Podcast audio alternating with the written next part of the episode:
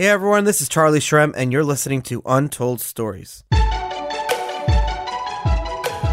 This is a show where we dive deep into the lives and personal histories of some of crypto's most influential leaders and find out how the crypto movement truly came to be. Let's dive in. Today on the show, we had Joe Lallouz, the founder and CEO of Bison Trails. Bison Trails is the easiest way to run infrastructure on multiple blockchains. They also are the founding member of the Libra Association and on the board over there. And Joe is on the technical committee pushing forward for decentralization for the Libra protocol. We went into that whole conversation and we talked about Libra and had some crazy topics about the who, the what, the where, the why, the when, how he got involved, the backroom meetings, and like why is Libra actually launching? Like, what's the point of it? Bison Trails offers the premier multi cloud, geographically distributed platform with enterprise grade security, redundancy, and scaling to run highly efficient block producing nodes. The point of this company is to work with tons of clients and build out different blockchains for them. They are blockchain and protocol agnostic. So when they get their companies come to them and say, hey, we want to work with you. We want you to build us and to manage the network upgrades, the infrastructure, the scaling, the monitoring, the managing, the launching, everything revolving around a, a protocol.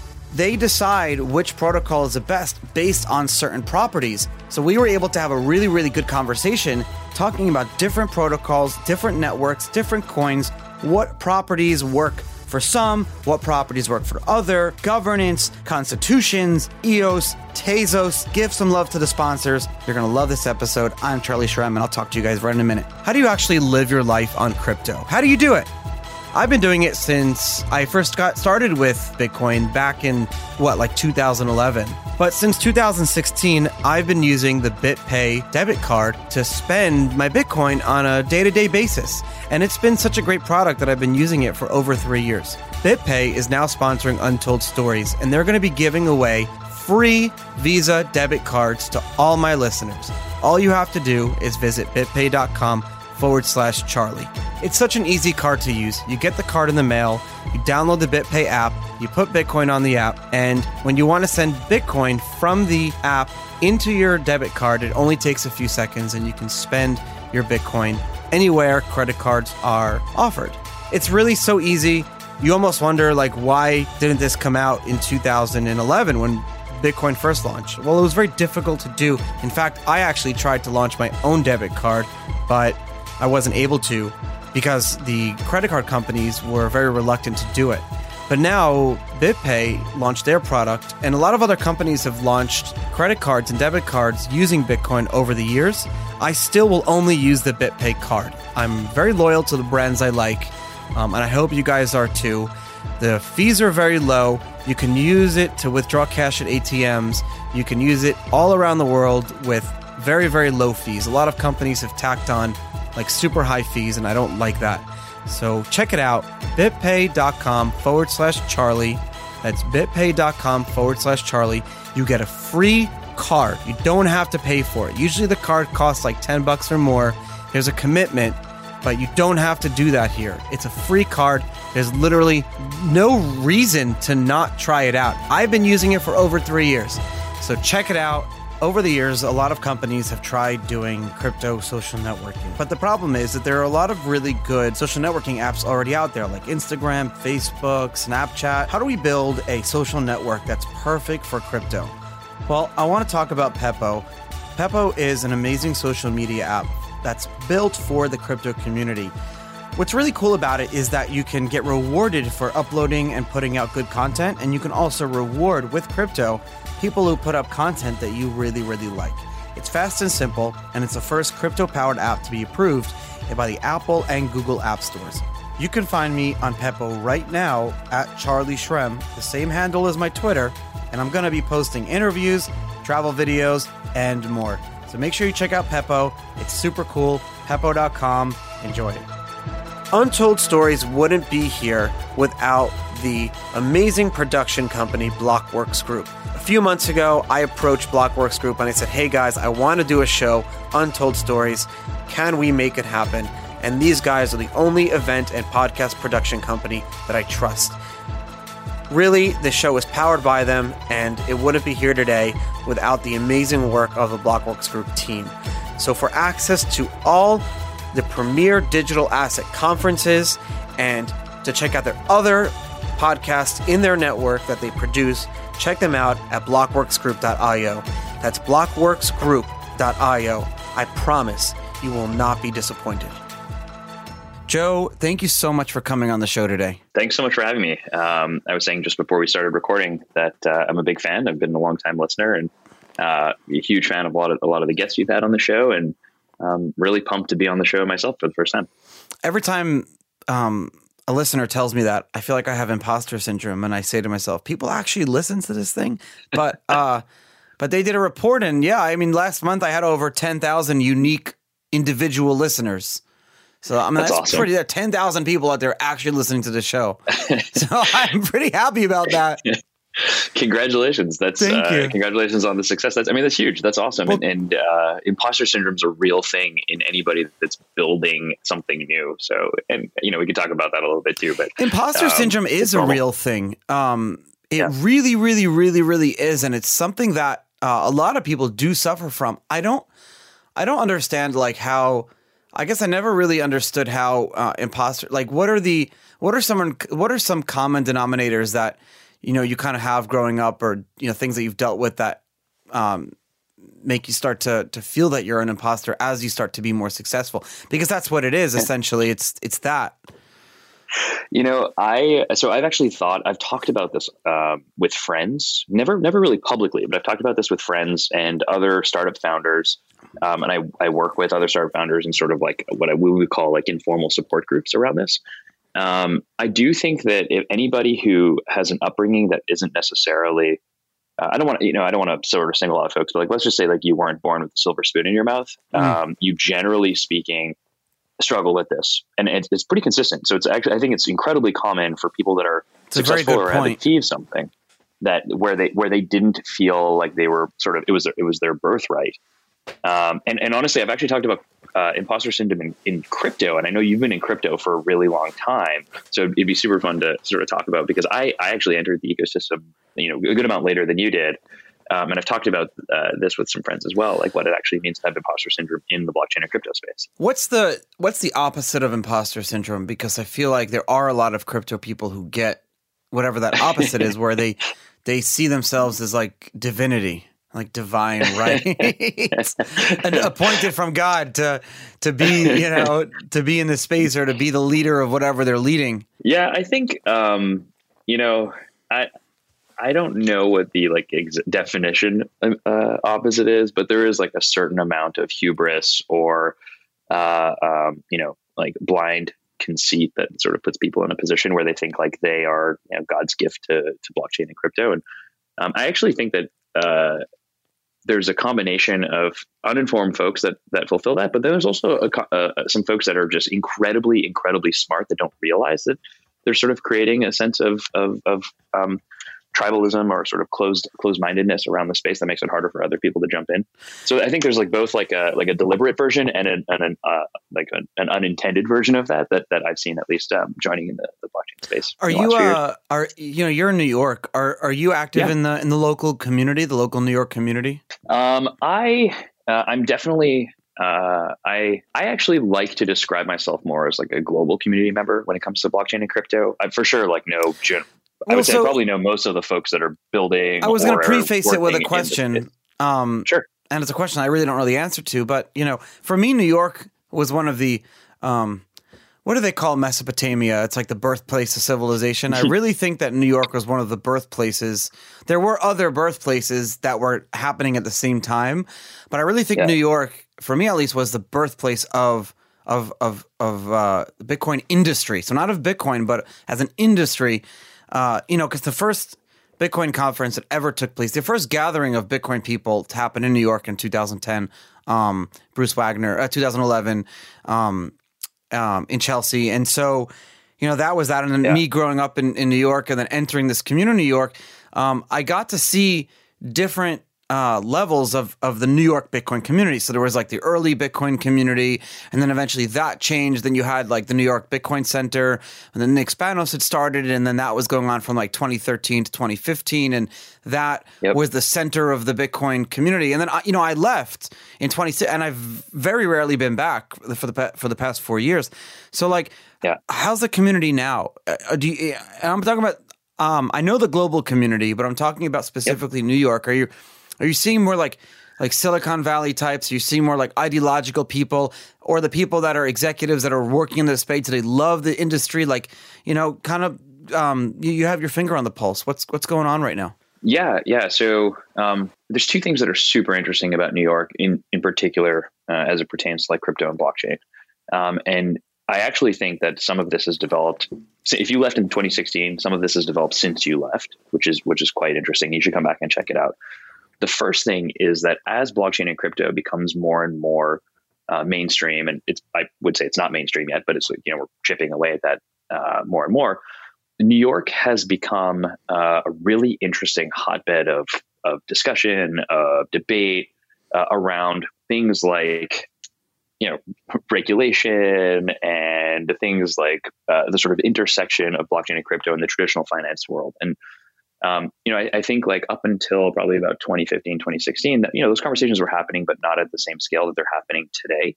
And New York being one of, if not the dominant um, financial hubs of the world uh, is a natural place for those conversations to be happening. And I think that you know they, those conversations have been happening always, but I think they're happening at a much larger scale. And um, New York, and obviously to some extent uh, DC, uh, obviously those things are you know those things are happening uh, here. So that that's really interesting. Um, I have to you know sort of come clean. Uh, I'm probably I would probably be categorized as one of those Silicon Valley types, even though I've No, uh, that's okay. entire That's career I know that you Yeah. are. That's why we're talking. Yeah, yeah. No, no, and, and I don't, I don't, I don't. You know, it's funny. I don't, I don't see it as an insult or a slight or anything like that. It is, it. That's the truth, right? Like I have been a startup founder for a very, very long time, uh, my whole career, and uh, and so I would say you're we are seeing more and more. yeah, I, I, I, that's a generous way of putting it. Um, see, I have battle scars. I have some battle wounds for sure. Um, but we're seeing a lot more folks in New York um, see opportunity to build uh, build in that the industry you're describing. Like like uh, you know, if New York was originally the place for for uh, blockchain and Bitcoin industry, I think it's continuing down that path. And um, th- there's also something really interesting around uh, geographic location. So New York being Yes, almost like equidistant from financial world. California.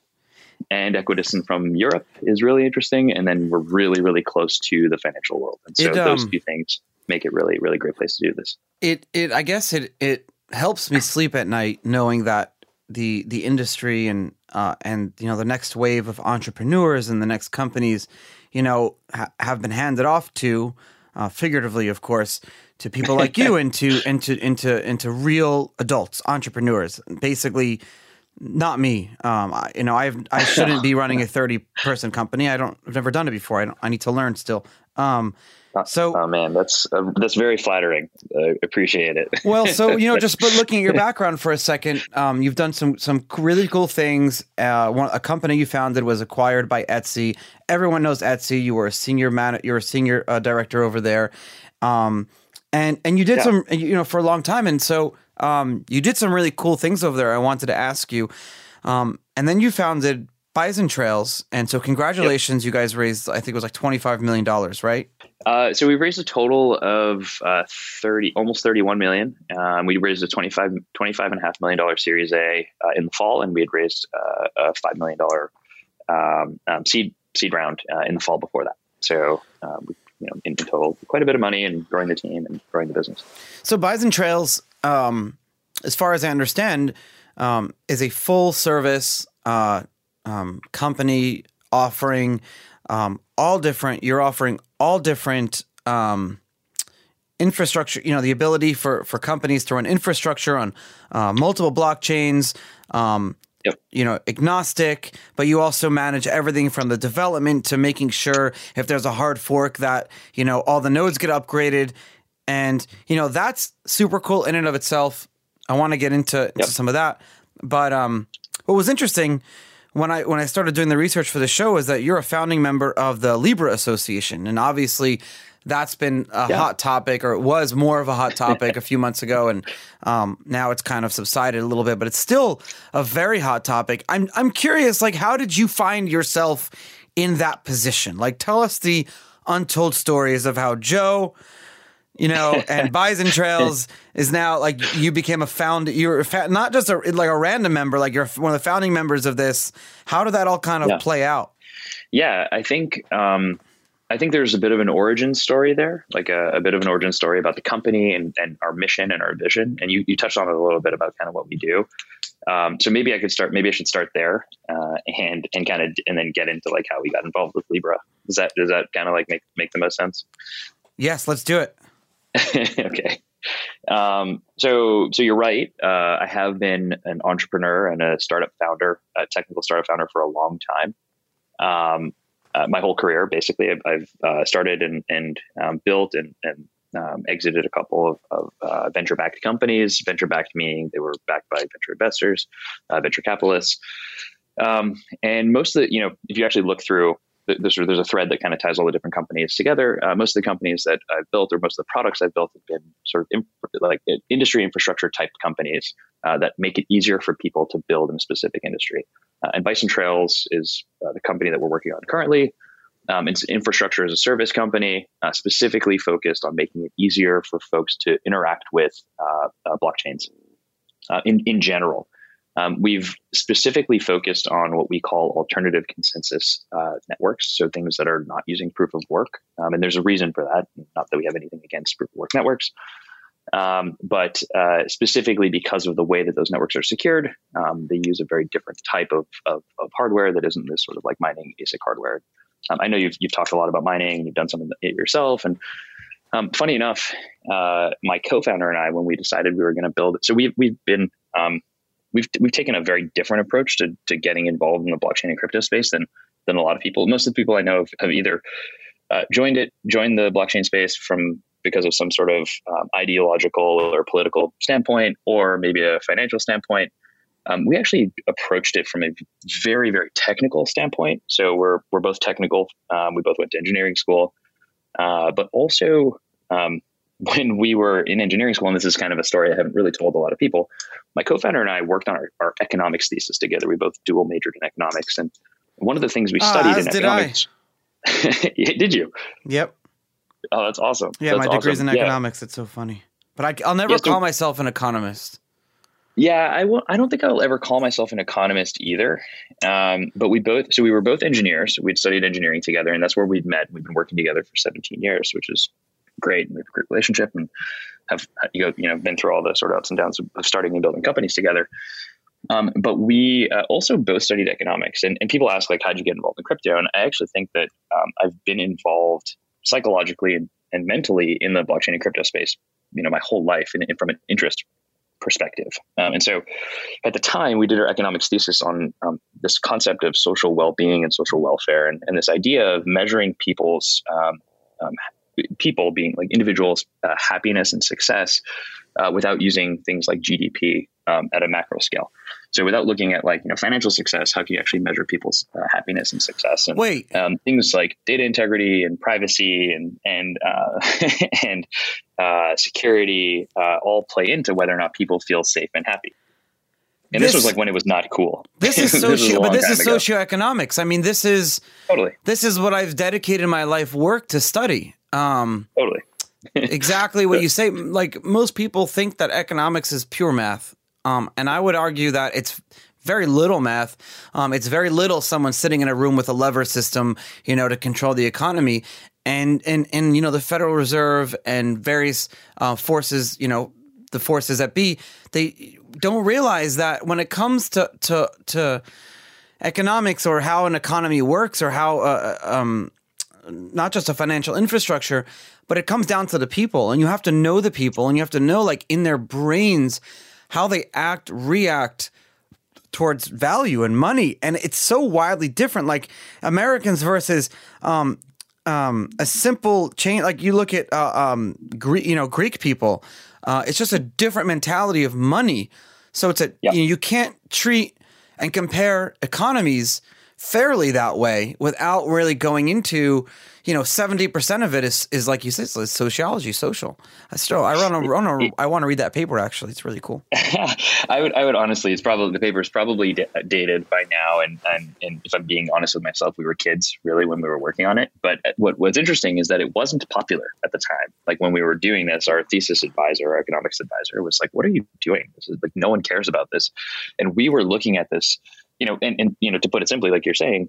Um, people's happiness is often not tied to financial to, to financials right people if they feel, feel safe and secure or they feel um, or, or they you know they, they they feel like they can be a part of something or a part of a, a tribe or a part of a community um, they will forego financial gain for to, to be happy and this is you know it's it's an it's an odd uh, it's an odd concept, um, but I also think that the sort of psychology around economics and the, the game theory and the socioeconomic pieces to it um, are what drove my co-founder and I when we um, decided to build in the blockchain space. Um, really drove us to it, and and, and you know I, I think after uh, so. But why? Like, what what aspect of that drove you to this?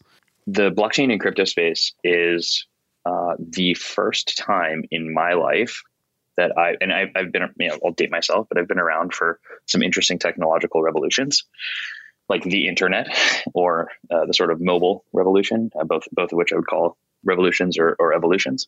Uh, the blockchain uh, revolution, to me, one was uh, instrumental enough to have global to affect global change, and two, uh, I think it's because we just I just care, just care about people, care. There's things you know. I think like we are, you know, our experiences as we grow up and you know that the experiences we live define who we are as people and um, some people are driven by different things, and one of the things that's been that I've been driven by is is is not necessarily like financial gain or financial success, but really about like a sense of fulfillment and happiness. And um, I can think back to a few like random scenarios over the course of my career where I've attempted to try and solve some interesting problem that really couldn't be solved until uh, some of these decentralized technologies and networks were being built. Um, for instance, I remember in 20, 2007, my co-founder and I were working on this concept of what if we could build a social network where people owned their own data and could actually and could seamlessly and easily sell access to their data to advertisers directly instead of using a, a you know a centralized social network. Um, this was impossible in 2007, and quite frankly, like I don't think we had the presence of mind to think of something like Bitcoin, you know, or something like a crypto network. Um, and you know, today I look at that and I'm like, wow, it's like so obvious. There's you, you could build one of those things on one of the hundreds or thousands of, of different crypto networks that exist. Yeah, you can call up Bison Trails of, and they can build it for you. right, right, and and so um, you know, I, I sort of fast forward, you know, 13 years later, and I realized like this is something that we've just always always cared about. And uh, in 2016, so so um, funny enough, uh, we've also been angel investors for a long time. So we've actually angel invested in a lot of crypto projects before starting to build a company in the space. Um, at the time, I was still on the leadership team at Etsy, uh, and Aaron, my co-founder, and I were thinking about what we wanted to do next. And we found ourselves in this position where we were fortunate enough to say, like, "Hey, let's take a step back and look at what we actually want to work on for the next 20 years. Like, what do we care about? You know, like, like if you could really work on anything, what do you care about? And this is something that is, I would say, is very sort of startup foundry. You realize it's hard nothing is easy and you have to care about it enough that you're going to stick with it through a bear market, through a bull market, through thick and thin, um, because it's going to be tough. And we could not get away from the blockchain space. It just it didn't matter what what we were sort of like what we were trying to do or what we were trying to work on. We could not get away from this idea that um, blockchain technology and crypto networks were an inevitability in the world, and had plenty of um, indicators that pointed to this uh, sort of you know not not just adoption, but um, some of the trends that we had seen in previous technology revolutions. So, like when I was a kid, I was like that kid that was in you know internet IRC channels, uh, and, and and folks would be like, well. People aren't going to use this. This is like a inaccessible technology. It doesn't make sense. It's like only nerds are doing it. And uh, I remember like in some of the early uh, blockchain and crypto, you know, forums or conversations, it just felt very, very similar you know very passionate group of folks that cared deeply about the specific technology and would sort of stop at nothing to make sure that it it, uh, it came to life. And so, um, you know, when we were uh, looking at what we wanted to do next, and um, you know, we kind of joke like being a startup founder is a bit of you're you're a bit of a masochist because it's you know doing it once is hard enough, and yeah. the sort of psychological. you want to just uh, inflicting uh, pain on yourself. yeah, it, it, exactly. And and so I remember like when I, I, I you know called up uh, a couple friends and I said, yeah, we're doing this thing. This is like the idea because you know the first stage is kind of like what you think. What do you think? You know, sort of socialize the idea of what you're thinking about doing, and and everybody was like, you're nuts. You're out of your mind. Like, let alone you want to start another company. You want to do it in this like you know the space that's you know for better or worse. Some people think is you know Ponzi scheme or is like criminal. Bitcoin's or, a scam, you know, man. Crypto's a scam. yeah, I would not get in this space. exactly, exactly. And, Where did you um, get the name from? Have you eaten bison uh, before? Um, I have eaten bison before. Um, I like it. It's pretty good. Yeah, I've had I've had like a bison burger. Yeah, it's so um, good. I uh, it, it, it's super yummy. It's it's lean. Uh, it's it's a really good meat. Um, the the name actually comes. It's a hat tip to one of the first projects that we did in the the uh, blockchain space. Was we actually built a proof of work mine. I know this sounds crazy, um, but uh, my co-founder and I built a um, what would be considered large for two people, um, but small in the you know in the scale of like you know Hut eight or yeah. whatever Bitfury. Um, but you know we, we built a, a, a five megawatt uh, proof of work mining facility uh, in in uh, the Pacific Northwest. Oh, cool. Um, yeah, we so so we did when we first started getting involved in the blockchain space, and, and this is actually ties into sort of Bison Trails and infrastructure and why we started looking at it. Um, we actually asked ourselves this exact question, which is like, you know, what is powering these networks? Um, how are they secured? How do they work? And we did the only thing that sort of startup founders know how to do, which is, you know, it's not enough to research it. You actually have to like build it and do it yourself. So we actually built a mine. We were like, okay, at the time, proof of work was the dominant um, uh, form of infrastructure and security for these networks. Um, it still is, I should say, at the time. It still is the dominant uh, form, uh, but we are obviously seeing trends uh, uh, moving to uh, alternative forms of secure network. Um, but we we decided to build a mine, and so we had spent a ton of time. Um, I, I, won't get into like how to build a mine and all the stuff about building a mine. I know you've done some shows on this before, but um, we actually spent a ton of time learning, digging deep, and understanding infrastructure in the blockchain space. And one of the things we couldn't get away from was we uh, had spent some time, you know, working in the blockchain and crypto space, meeting people, getting to know folks, and um, we found that some of the smartest and most interesting people we had ever met were working in this community. But then when we started to sort of dig around in the mining space, we found that there was a crazy disconnect between, or or or you know, disconnect, or even like a, a, a, a you know, like a, a separate separation between these folks that were designing these new protocols or working on these new blockchains or building products and services that were you know, you know really excited about people getting involved. And then you talk to like miners and it was incredibly closed off. No one would talk about what they're trying to do. And um, you know it took us a little while to understand that the reason why that was was most likely because they were trying to protect a competitive advantage of some sort. But um, you know the truth is after building one mining there isn't really strong. But and it's not just that. Like a good parallel to that is, and one of the things that that you do is that it's very difficult to even interface with the various developer groups of these projects. So here you are trying to launch, you know, your own. Let's just say your, you know, Dole uh, bananas, and you want to launch your yep. own permissioned chain that allows you to maintain and track uh, your banana supply chain, and it's a yeah. wonderful Wonderful utility for a blockchain. Wonderful. So now you're looking and you're yep. like, all right, maybe we'll build it on, I don't know, Tezos. And then and you go Google and you're like, how the fuck do I launch this thing on Tezos? Who do I call? so, you know, here comes in you. And actually, I was it's funny that you meant you saying that. I was just talking to someone the other day on another episode. I haven't released it yet. And he's a major company launching a major, you know, spent millions of dollars on R&D. And I was like, yeah. He's yeah. like, yeah, we spent the first year building this on Monero. And I was like, Monero? and then he's like, yeah, we didn't really know what we're doing. And Monero hard forked so many fucking times that I'm, I can't deal with it anymore. I moved on. I'm going to Ethereum. oh, that's so funny. No, that's, that's exactly it's right. A real that's problem. Exactly right. So we, yeah, yeah. So we had, um, it's, it's a huge, it's a huge problem. And, and it's, it's really is the genesis of the company and, and not to, you know, sort of drag that story on too long, but the name comes from us spending a lot of time. So we'd spent six months traveling around the country looking for an ideal location for this proof of work mine that we had been building. Um, we'd spent a lot of time in Wyoming. At the time, it was illegal to do things around crypto and blockchains in Wyoming. Uh, but it was it was on the horizon that that was going to change. And the state animal of uh, Wyoming is the bison. And when we were naming our company, which is uh, one of the hardest things that a founder actually has to do, is naming a company because it sticks with you forever. Uh, we sort of had two options. Um, option really one does. was name it something. You know, it's like your option one is like name it something very infrastructure That's sort of like you know, you know, something about like blocks or formation or infrastructure. And the other thing is like name it something that's memorable that maybe is meaningful to you. And um, we'd spent a lot of time in Wyoming. Uh, the interesting thing about bison is that they're this like incredibly powerful sort of untamed animal. Uh, in the early days of uh, the gold rush, folks followed bison trails uh, from the east coast to the west coast, and so they were they were paving these paths forward for pioneers. Oh, that's so cool! And and so the the, the yeah, and so we were like, well, so the bison's cool. really cool.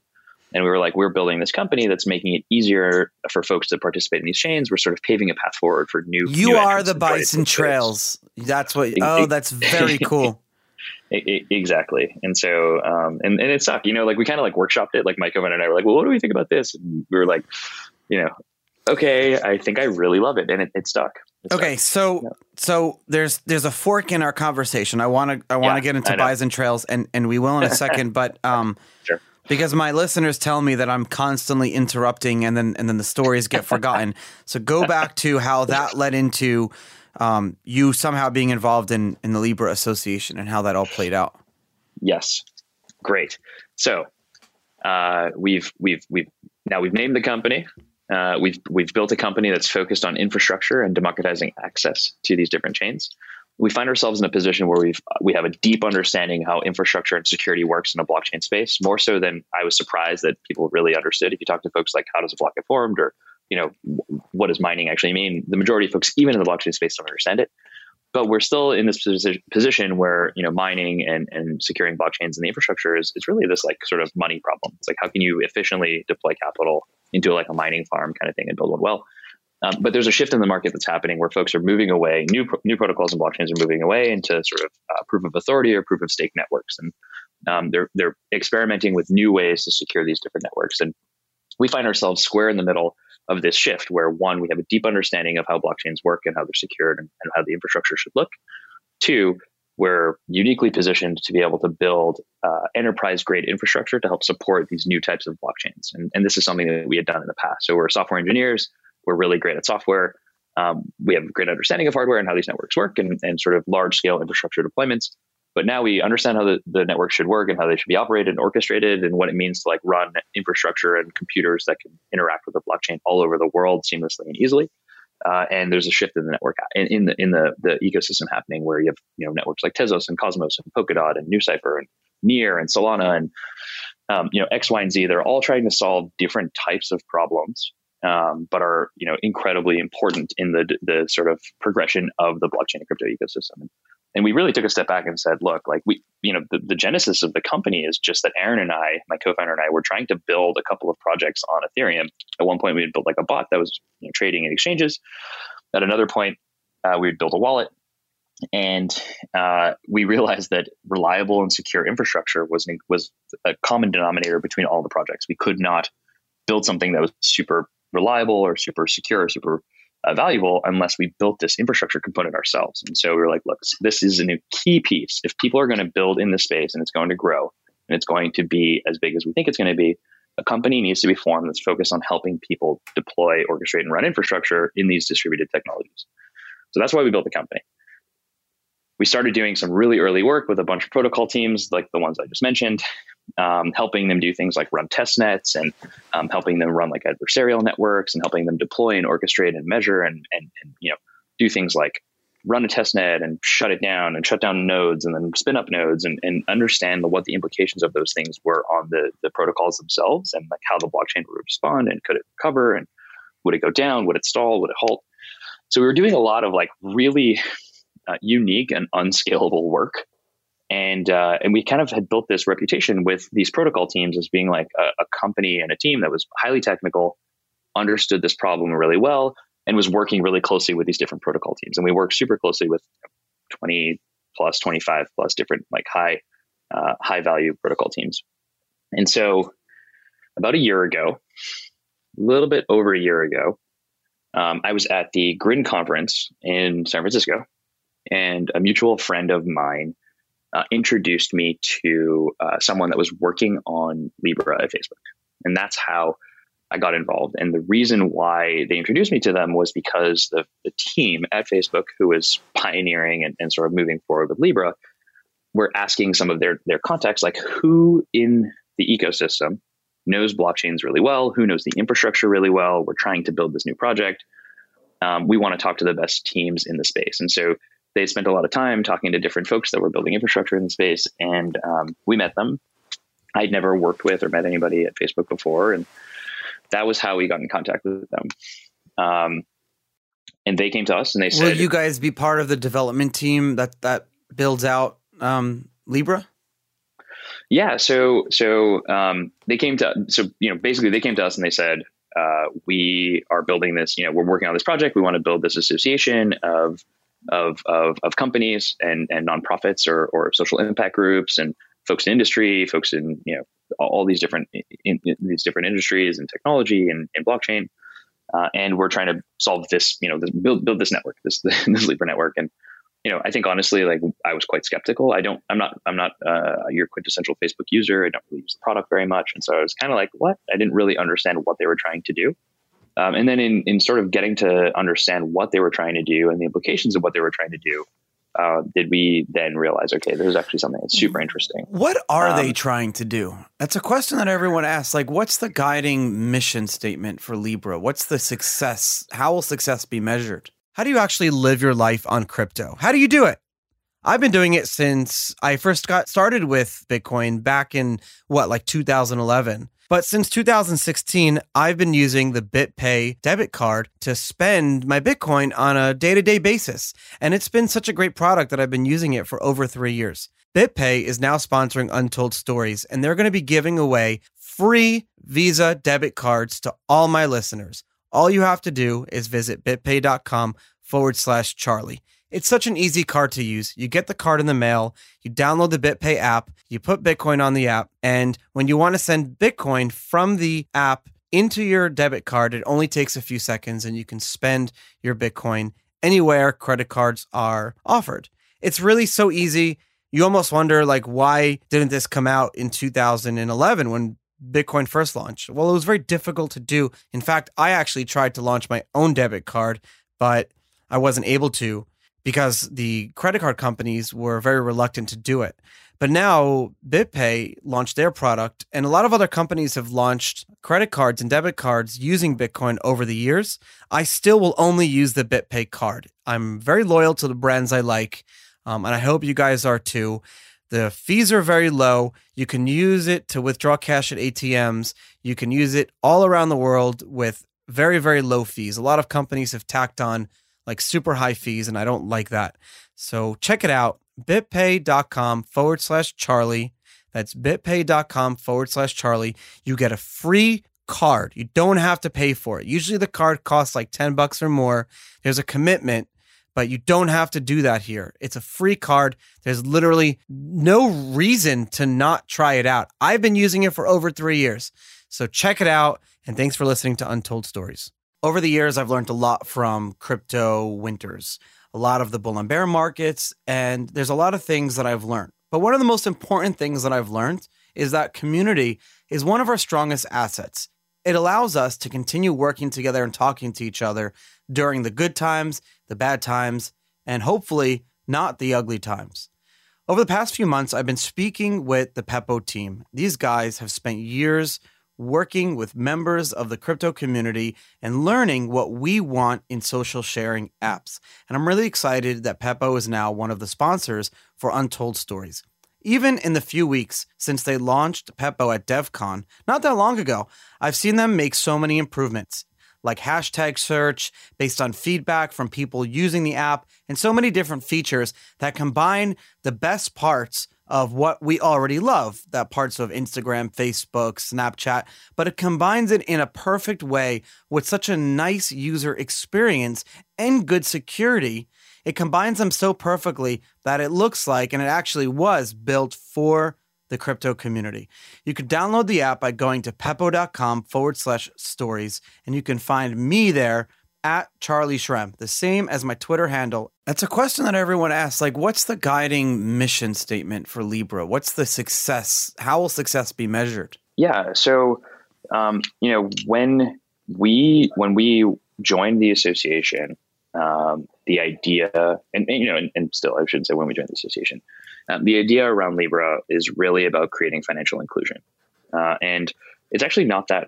It's it's you know it's about fi- creating financial inclusion, and it's not all that different, and, and, creating like a better system for transmitting, transacting, moving, um, moving money around than we have today, and it's not all that different from the broader blockchain and crypto mission as well, right? Um, you have like sort of different folks on the spectrum um, in the crypto space, in the blockchain space, um, that you know are either politically motivated or socially motivated, ideologically. Motivated. Yeah, there's all the sure. different reasons. T- totally, but if you really like combine those things together, right, and you start to mature the ecosystem, you realize that everybody is trying to solve a, actually a very similar problem, which is how do we create a more fair, more open, more transparent ecosystem um, and it also aligns with you know Bison Trails and like what we're trying to do is like how do we create more transparency around the infrastructure? How do we open up this idea that like there's a closed off ecosystem and make it easier for people to understand what it means to secure a network or to run infrastructure on a network or to build a network? And so, uh, you know, Libra has been is is currently focused on that, and um, and and that's uh, that's the plan. Um, about a month ago, I was elected to the technical steering committee for Libra. So uh, that's a group that uh, you know a group that governs the open source project. So you you had asked, um, am I involved in the technology side of it? Uh, being that we're a highly technical company, um, I uh, have joined a, a, group of folks, uh, a small group of folks, to to govern the open source project itself. Um, and, and, the project's open source. You can go see it on GitHub. Um, I think it's you know I actually think it's GitHub slash Libra. Uh, and um, you know, and, and the development there is, is all open source. Uh, and so we do things like um, help uh, elect uh, folks that are contributing to the project, and then help uh, drive and and um, and govern the the roadmap and sort of the, the decisions that are being made. And so, yeah, yeah, super involved. The question I was just thinking that I wanted to to ask earlier was, do you um, did you guys think that the um, the way the announcement was going to go down did you did it actually go down the way you guys thought it would go down? I mean, there was a lot of um, there was it was very polarizing when when Libra was announced. It was extremely polarizing, controversial. Still is. Um, and then some members yeah. have dropped out. I mean, there's things are settling now. But it, it, did you guys kind of like say that you know people are going to be controversial? Did you think about that before? I think that I did personally. Um, I do think the association did as well. I will say, I will say, at the time of the announcement, you have to remember the association wasn't yet formed. So it wasn't officially formed. Um, it was still relatively loose in a sense that the folks that were uh, uh, members, um, you know, had hadn't spent a ton of time together, or who were going to be members hadn't spent a time together, hadn't had a lot of conversations um, as a group. We have had a lot of those since, and obviously the association was formed in October in, in Switzerland, and um, we've been creating a regular uh, uh, cadence of uh, of meetings and and you know working on things like governance and technology, and, and that's all moving forward really really well, which is great. At the time, uh, of the announcement that was still very, very early from an association formation perspective. Um, I, given that I had spent a decent amount of time in the blockchain and crypto space, totally imagine it being a pretty controversial and polarizing event, um, especially since it's really hard to fully grasp what Facebook was actually trying to do from the announcement. And, and um, you know, uh, generally speaking, uh, you know, media companies look for the, the, the you know type of headline or type of article or type yeah, of, of content is going to drive the most clicks, and so they create more polarizing headlines um, that aren't that aren't necessarily lying, but aren't either necessarily like t- telling the whole picture. Right? It's kind of like tailored to, to their audience, and so. Um, you know, if you look, if you actually from day one, like from the original announcement, it was like Facebook is is creating this initiative to create a a, uh, a consortium or an association of folks that are going to help govern this blockchain. And um, for the you know the first few months, it was really like Facebook's Libra, and it's actually not Facebook's Libra, right? Facebook is one vote alongside Bison Trails, alongside all the other members. Yes, but Facebook was like spearheaded it, and this is a brain. Totally. this is the brainchild of, of Mark, you know. So, or at least totally. I think it is, or David, you know, and David and everyone. So that's why people call it Facebook's Libra. And and just like the SEC said, something that may not be decentralized now could be decentralized in the future. But I have a question that sure. may, that may rack your brain that I'm that I'm kind of thinking about now You know, going okay. you, you, you study socioeconomics. We talked a lot about earlier about you know humans and the study and you know the difference yeah. between Americans and just you know Greeks and um, how, yeah. how economics and economies operate work and how we don't know how they work sometimes and there are a lot of data that we don't have. Do you think? And this is a two part question because answer from an American perspective and then answer okay. from a global citizen perspective. Okay. Do you think that um, Americans trust um, a corporate created currency like Facebook or an association of corporations over government created currency? And is that why the US government, the French government, and the others got so like you know, crazy about this, like, and it dragged Mark David in, David Marcus into Senate hearings and stuff like that within like a week of, and the association wasn't even formed yet.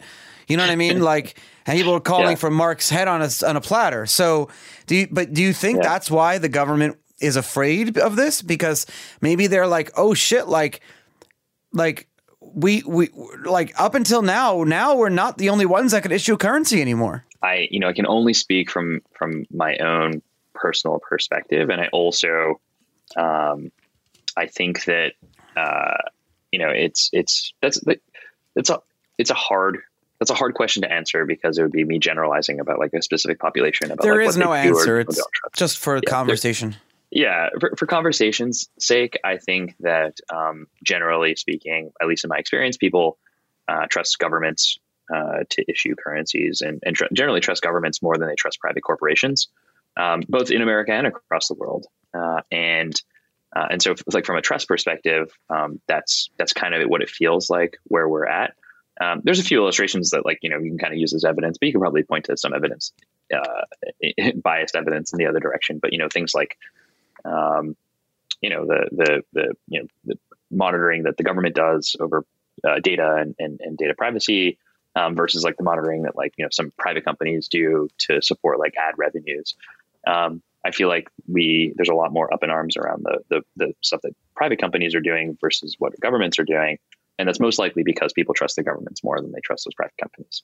Not not to say any of them is better or worse, but just like if you look, kind of tried to look at different why, incentives, get mad at. Yeah, you look at like different incentives, and you know the the root there is most likely that people believe that private companies are fo- are focused on revenue or focused on profits, uh, whereas governments should have their best interests uh, in mind, and a lot of governments do have their their constituents' best interests in mind, and um, aren't necessarily profit seeking. And so there, there's like a really natural, very normal, yeah. very and we can elect our politicians, but we can't, uh, you know, elect our, our corporate powers. Um, That's exactly right. That's exactly right. So it, it all kind of makes sense. From speaking to you in my research, uh, you understand the value of decentralization. You, under, you understand the value of um, you know not having a central point of failure and that your yep. your weakest link your str- your weakest link is your strongest point is your weakest link whatever that saying is i forget um you know yep. you know what i'm saying on a high level what will governance yep. look like for the libra blockchain of course no one expects you know decentralization is a is a spectrum and so you look at it you look at it as a spectrum like you you look at something like bitcoin is on the path to decentralization. I've, I've said this before on the show, and you look at something like Ripple, and it's more of like, hey, we want to be more centralized, and that's fine. No, but that's what they want. Yeah. That, that's that's. I use that as an example because that needs to. I need to show uh, the opposite of Bitcoin, right? Where will Libra fall on this? It, you want it to be decentralized, right? But do the yeah. others? want it to be? Do they want to have backdoors and safeguards? The government is probably going to be pushing you guys for these backdoors. Um, I'm curious to see how this all plays out. I'm, I, you know, I am one vote in the Libra Association in governing the Libra, the Libra, uh, the Libra project, the Libra Association, and, and the technology. And so, um, you know, I like to think that like any healthy network or any healthy association, there's a you know good amount of discourse and a good amount of discussion and debate around like how things should work and why they should work those ways. Um, so far, that's actually been the case. It's been really great. The association has been pretty engaged and active, and uh, uh, discussing the kinds of things that you're describing. Um, you know, a lot of these things are still in works, and some of them I can't really talk about just because like the we, the association hasn't, we haven't, you know, formed. We would like to. It's an R and D, yes.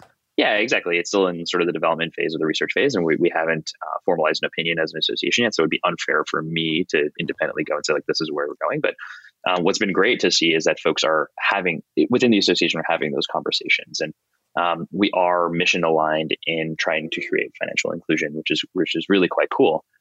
Um, i do you know outside of libra or otherwise i do agree with you that um, decentralization is a spectrum. I think that uh, you know fully permissionless uh, networks are one way of achieving decentralization but i also quite frankly like having been in the infrastructure space and this is something that coming from it from a technology perspective, I think people don't realize is that the line in the sand that a lot of maximalists or fundamentalists draw around decentralization is pretty arbitrary.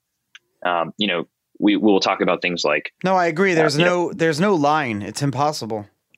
Well, it's just, it's just arbitrary, right? Like I agree with you. Bitcoin is moving is is quite decentralized, is moving more and more decentralized. But I would also state that like having been in the Bitcoin mining space for a while, there's probably four or five pools that control the majority of hash rate in Bitcoin. And if they were to act nefariously or to collude, they could and actually affect Bitcoin, which would be bad. Um, that's true of almost every proof of work crypto network.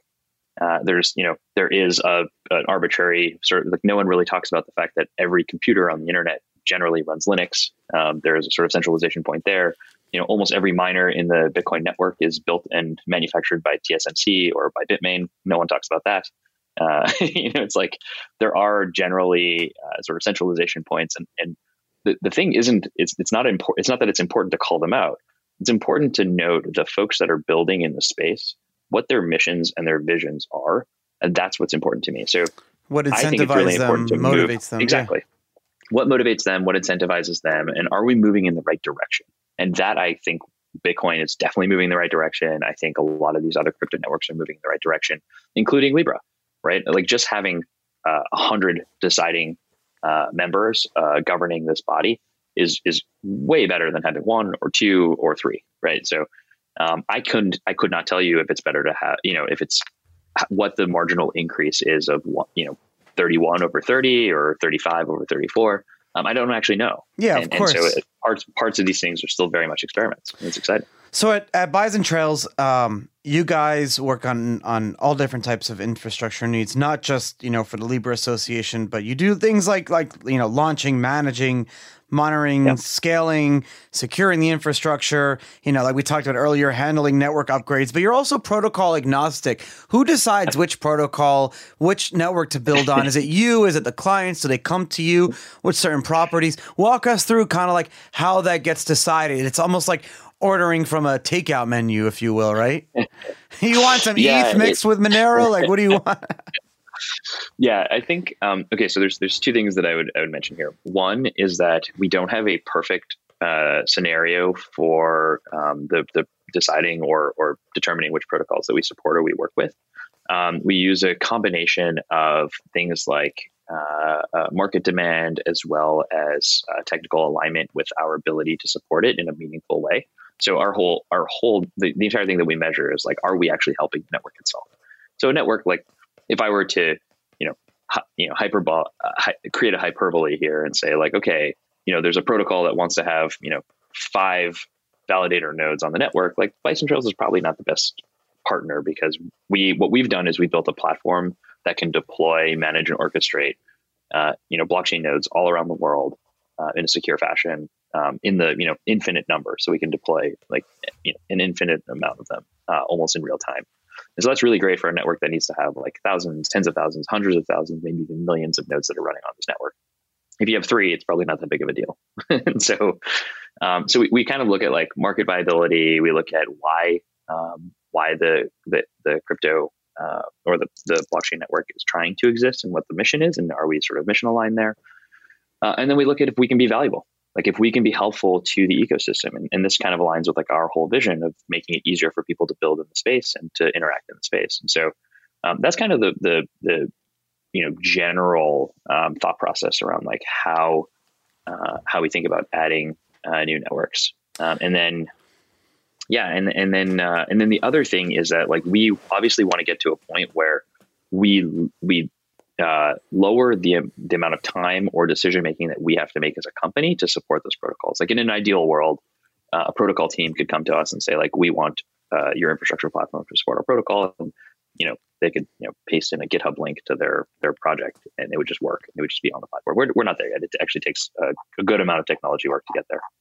What's your take on on governance in in the chain itself? Like you have some Yep. some blockchains that like like Bitcoin for example where there's virtually no governance and things happen the way they happen and for better for worse um, you know I'll leave yeah. my opinion for a second but then you have other ones like Tezos for example that's super super governance thought of every little thing EOS EOS put a constitution in their code. So it's you know two extremes here. You have the Libra Association as one form of governance. Do you think uh, we should have you know these these protocols should have some governance b- baked in, no governance, or like super governance? I actually think that all three of those and and everything that exists on the spectrum between them is still very much an experiment. I, I love it. it's a great answer. I, I think that's the truth. I think that like we don't actually know. I think as a company, Bison Trails is protocol and blockchain agnostic in that we are a pure play technology provider. We make it incredibly easy for people to to, to run nodes on these networks without having to uh, do this in house. You know, commit the engineering time in house, but we don't take opinions. So if a network forks, it's up to you to decide if you believe in, the, you know, which fork path you believe in and which fork path you want to operate on. We don't actually have we don't take a decision or, or a stance on that, um, and that that's you know that's true across the board. What we do want to do is make it easier for people to engage with those protocols, regardless of how the governance goes. So if it's how do you do on chain voting in Tezos, we can help support that through our infrastructure. Or how do you support a fork in Bitcoin if you're running Bitcoin nodes? We make sure that our infrastructure can support the you know major forks and not have the folks that are running those nodes have to worry about maintaining, upgrading, um, et cetera, et cetera. So really, really trying to stay completely agnostic here and making it easier for the whole ecosystem. It's very interesting that you mentioned nodes because um, the health of any any and I had this conversation yesterday. The health of any protocol, um, one of the best you know gauges of decentralization, but also like how healthy a protocol is doing in its community is how many people are maintaining a copy of the chain, how many people mm-hmm. are running nodes. Um, there are some projects that have two people. There are some projects that have 20, 30,000 um, um active nodes running. But yep.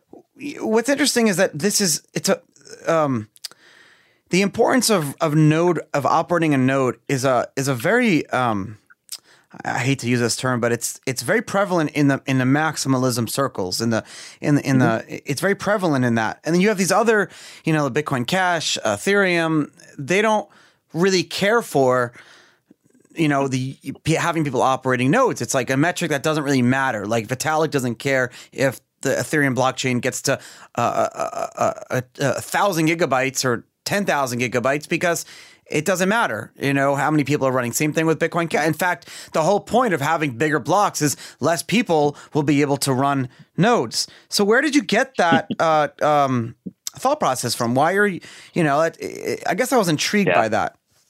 Yeah, I think um, I think that that comes from, and you know, and this is this is kind of uh, this sort of dabbles into the, the sort of vision and mission of the company, and, and sort of my co-founder and I. It comes from a history of having built, uh, worked in early technologies, and having built uh, technologies and systems at scale you know, there, there's a sort of like uh, rhetoric or this mantra that was going around in like the early, uh, I don't want to point out or call out specifically any community, but in like the Cosmos community specifically, this was like a thing that I remember reading that like, you know, folks will run, you know, Cosmos validators on like a Raspberry Pi and they could do it in like their closet. Whether people actually intended to do that or not doesn't really matter. It's more like the rhetoric that was getting passed around. And for me, it seemed impossible that a network that was going to be transferring billions or trillions of dollars of value could be secured using, um, you know, unreliable, insecure, uh, uh, sort of immature infrastructure, and and and so. Uh, and, and that came from experience, having run large scale, uh, you know, large scale infrastructure operations, and and and uh, built a bunch of products and services that um, required mature infrastructure it also you know came from a place of being a builder myself right like trying to build in ethereum and realizing you know, at the time, this is a few years ago, at the time, you know, three quarters or 80% of folks building on Ethereum were relying on Infura infrastructure. And we are like, this is crazy. Like, sure, maybe folks in the ETH ecosystem think it doesn't matter how many nodes you run, but it's actually, it's, it's, it's almost a, a fallacy. It actually matters incredibly uh, how many nodes are on the network. I don't know if it's a perfect determination of how valuable or how healthy a network is, but it's super important. You're right. Like there's computers that need to keep copies of the chain. And, you know, if you, if you, again, if you play this out to its like edges, if there's only two computers that are keeping copies of the chain and one computer goes down, then you're, you have a single point of failure. If that computer goes down or gets attacked, then the chain doesn't exist anymore. That's not a good thing. Right. Versus if you have, you know, a hundred thousand computers that are, you know, creating consensus or keeping, or keeping data backups, um, it's much much harder for that chain to go down. And so if you're thinking as from a entrepreneur or a product and service uh, designer or builder's perspective, you want to be building something on a blockchain that's going to be around. It's important. That's not going to break. Making, it's not going to break and it's going to be around, right? You don't want to build a business that's going to last for 20 years on something that's going to die in six months. And so it really like it, it, gets down to this like fundamentals of like what makes a blockchain not necessarily what makes it secure or what makes it uh, work well but really like what makes it have staying power and longevity and, and these are important pieces. The number of interact people interacting with the chain is a super is a super important piece of this. People um, interacting so with the chain though um, people members of the community people using crypto do you think do you think for do you think for for crypto to really hit mainstream that we have to know that we're using crypto or can we eventually you know do you eventually see us like our you know our industry of like where you have a venmo on crypto that people never even know that they're using crypto? Does venmo does let me let me ask you this question. Does venmo use crypto? No i, I don't fucking know. Could you know how, what? how do you know? Exactly you don't. Yeah so but this so is the thing I, without the the thing is, is yes the technology speaks for itself. Of course it does and especially yes. now um, but we still have to advocate for our technology. And I guess my fear in pushing for a, a world where we don't, and and I'm guilty of this because I used to get on stage and say uh, and say this. Um, you know, people people uh, will not know that we're using crypto down the road, and that will be a sign of success. But I guess my fear is that is where will the community go? What will happen? And if it dwindles away, then will crypto just dwindle away into darkness, I guess. No. So so I I agree with so, so first of all, I don't think Venmo uses crypto. I don't believe that they do, but they might. Um, I'm actually a firm believer that uh, crypto crypto networks and transfer value networks using crypto, you know, you know, cryptography as a you know a concept are an inevitability, and it will exist in the background in every product and service that we interact with on a regular basis over the next few years. Next few years could be ten years. I'm not I'm not sure of the exact time frame. Um, whether or not every single person in the world knows that they're using crypto, I actually don't think matters. And you know, it kind of like follows the same story or the same rhetoric of like, do you know that you're using TCP/IP or you know HTTP or SMTP for web browsing or email or any other thing? You know, if I asked my mom like, hey, what do you know about TCP/IP? She'd be like, I have no idea what you're talking about. but she uses the internet all the time, right? Um, and she uses things like WhatsApp or things like you know chat apps or Facebook or whatever it is. And so um, for it to be mainstream, does it mean that people don't know it exists? Not necessarily, but is it in the background and everything? Yes, I, I do think that, that is what's going to happen. And I think what happens to the community is it doesn't dwindle and die out. I actually think it just evolves. It changes, it matures.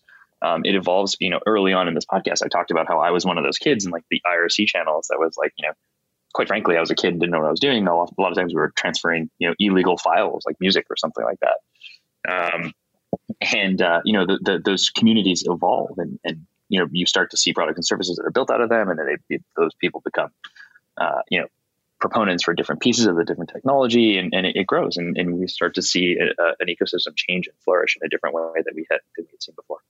I think i would love to see you know to see that play out and i would love to see that happen. Um, right? It like it's, it's it, it, it, will. Um, yeah, I mean, like that's why that's why what you do is important, and I think what we what we believe we're doing is incredibly important as well.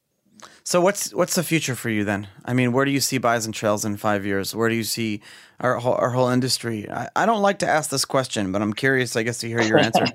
Can I ask why you don't like to ask a question before I give my answer? I just feel like sometimes these questions are so cliche. Like, how did you find out about yeah. Bitcoin? And they're not bad questions per se. They're just not not good questions to ask every single person you meet. Yeah, no, that's that's that's that's true. Um, how many times when you ask someone how they found out about Bitcoin, they tell you because they were trying to buy pot on the Silk Road? So this is the thing. No one ever will admit it, but I know that no it's true. Why not? Well, why don't they admit it? They're too afraid. I, I tell people all the time. It's like I found it's it's a simple thing. I found out about Bitcoin in a chat room. It you know I liked Yeah. it. It was cool, whatever. But until I saw that that Gawker article about buying drugs on Silk Road, I didn't even like think the future like what would be the future of this thing and how could this thing because when you saw it when I saw that article, I was like, wait a minute, how is that ha- how is that happening? Maybe I need to like pay more attention to this technology, and that was like a big a big light bulb moment, I guess for for for me and for a lot of people. Um, Yeah, I, I, um, I, I, I think I, I need to, um, I need to come clean and say that that isn't how I found out about Bitcoin. uh, I actually found, out, I don't think I've really ever told this story before, but I found out about Bitcoin because I was working uh, with a group of, uh, I was working on a startup, and one of the engineers at the startup who had left the company was running Bitcoin miners on company servers, and we didn't know until like months later.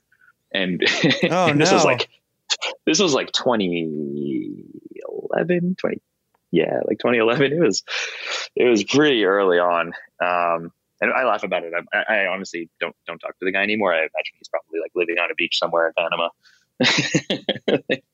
um, but uh, yeah, that's how I found out about it. Uh, I've always been a big city. I've always been a big city guy, and uh, to be entirely honest, like I don't, you know, yeah, a product and service like Silk Road isn't really something that people use in like a big city. Kind of like you know, yeah. it's it's interesting that you say that because so when when I yeah I um when I was under my out so when I was dealing with my my legal case um in the complaint in the federal complaint they had said that Charlie had bought something from Silk Road.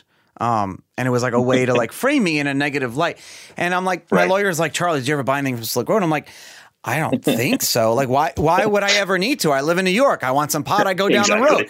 Exactly. My go to the park. so my lawyer's like, you can't say that though. And so we're like, all right, let's find out what the evidence is here.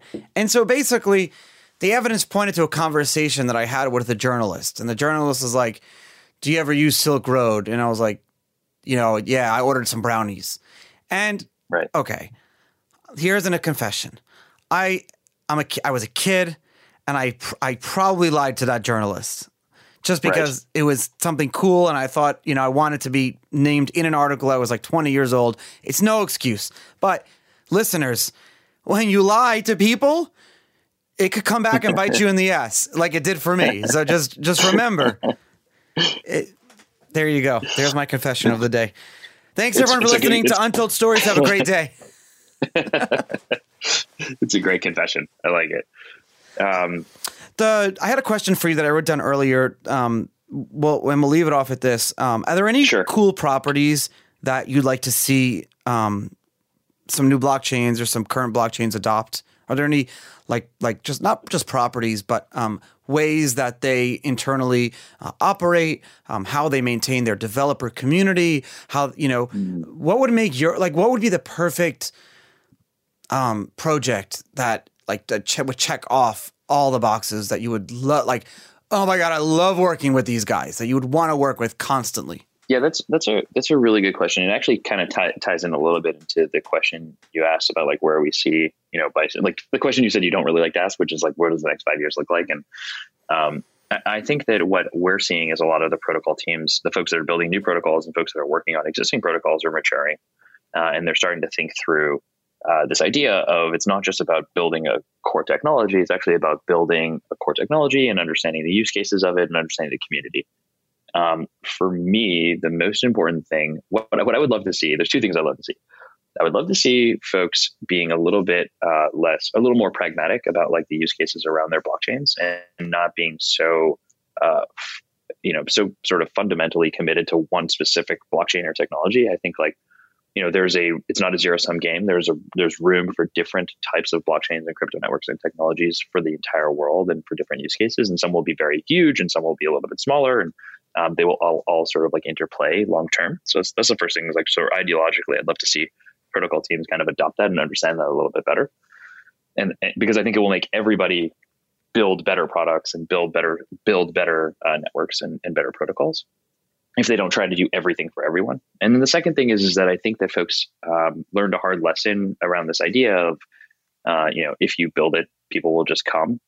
Uh, I don't think that that's necessarily true. I think it's rare that that, that actually happens. Uh, and it, it's important that if you're trying to build a new technology or a new new crypto network or a new blockchain, uh, that you engage with early folks to get feedback and thoughts and um, and build a community around uh, what you're trying to do and why you're trying to do it, and, and actually have a mission uh, a mission around it, right? Like, you know, even every successful product, service, network, you know, Bitcoin included, and Satoshi white paper uh, you know, outlines this. Is like there's a mission involved, right? Like why does this? Why does the world need this? Why does it need to exist? It's not just like a cool academic paper that you think is interesting, or um, you know, you didn't like one idea or one decision that the community made, so you forked off and made your own network. Sure. It's kind of like it just sort of feels petty, um, and so I'd really love to see uh, folks take a little bit more mature approach there, and that, that's that that would be great. So protocol teams that are kind of focused on community, and protocol teams that are open minded to like the existence of other protocols are, are two things that, like would make my life and our company's life. I think easier. we'll see that in 2020 more, and we have been. The whole industry has been maturing, and um, and that's a really good sign. Joe, like, really yeah. thank you so much for coming. You know, for coming on the show today. Um, I'm going to have you back in six months so we can see how things are going um, and what you know what you've been working on uh, since then. Um, and I'm excited to release this episode. Uh, how can our listeners follow uh, you? How can they follow um, what you're working on, and you know, read some of your writings and things like that? Absolutely. So um, you can find uh, me at Joe Lallouz on Twitter or at Bison Trails on Twitter. Um, we try to not to involve too much in get too, involved in crypto Twitter and the the crazy memes that are going on, but we do publish a lot of content and uh, our thoughts and what we're working on there. You can also find us bisontrails.co uh, on the web if you're interested in uh, engaging with or building on uh, any of these new uh, crypto networks or, or um, crypto protocols. Uh, and I'm super excited to have been on the show. Thanks so much for having me. It was really, really fun. And I look forward to being on the show again. And um, yeah, thanks. Thank you so much. Talk to you later. Hey, everyone. Thanks for listening. New episodes of Untold Stories are released every Tuesday and Thursday at 7 a.m. EST on untoldstories.com, Apple, Spotify, or wherever you get your podcast. Untold Stories is produced by Jason Yanowitz, Michael Ippolito, Reed Hannaford, and Riley Silbert of Blockworks Group. Our account executives are Gina DeFelice and Julie Muroff. Our content is written by Kathy Zolo, Ronnie Tishner, and Scott Offord. Special thanks to Wayne Dallaire from Jump Dog Audio Productions. And of course, I'm your host, Charlie Shrem. You can follow me on Twitter at Charlie Shrem to continue the conversation. Send me some messages, feedback, or anything you want to say. And remember, please give some love to my sponsors, and I'll see you next week. Remember, strength in numbers and information is power.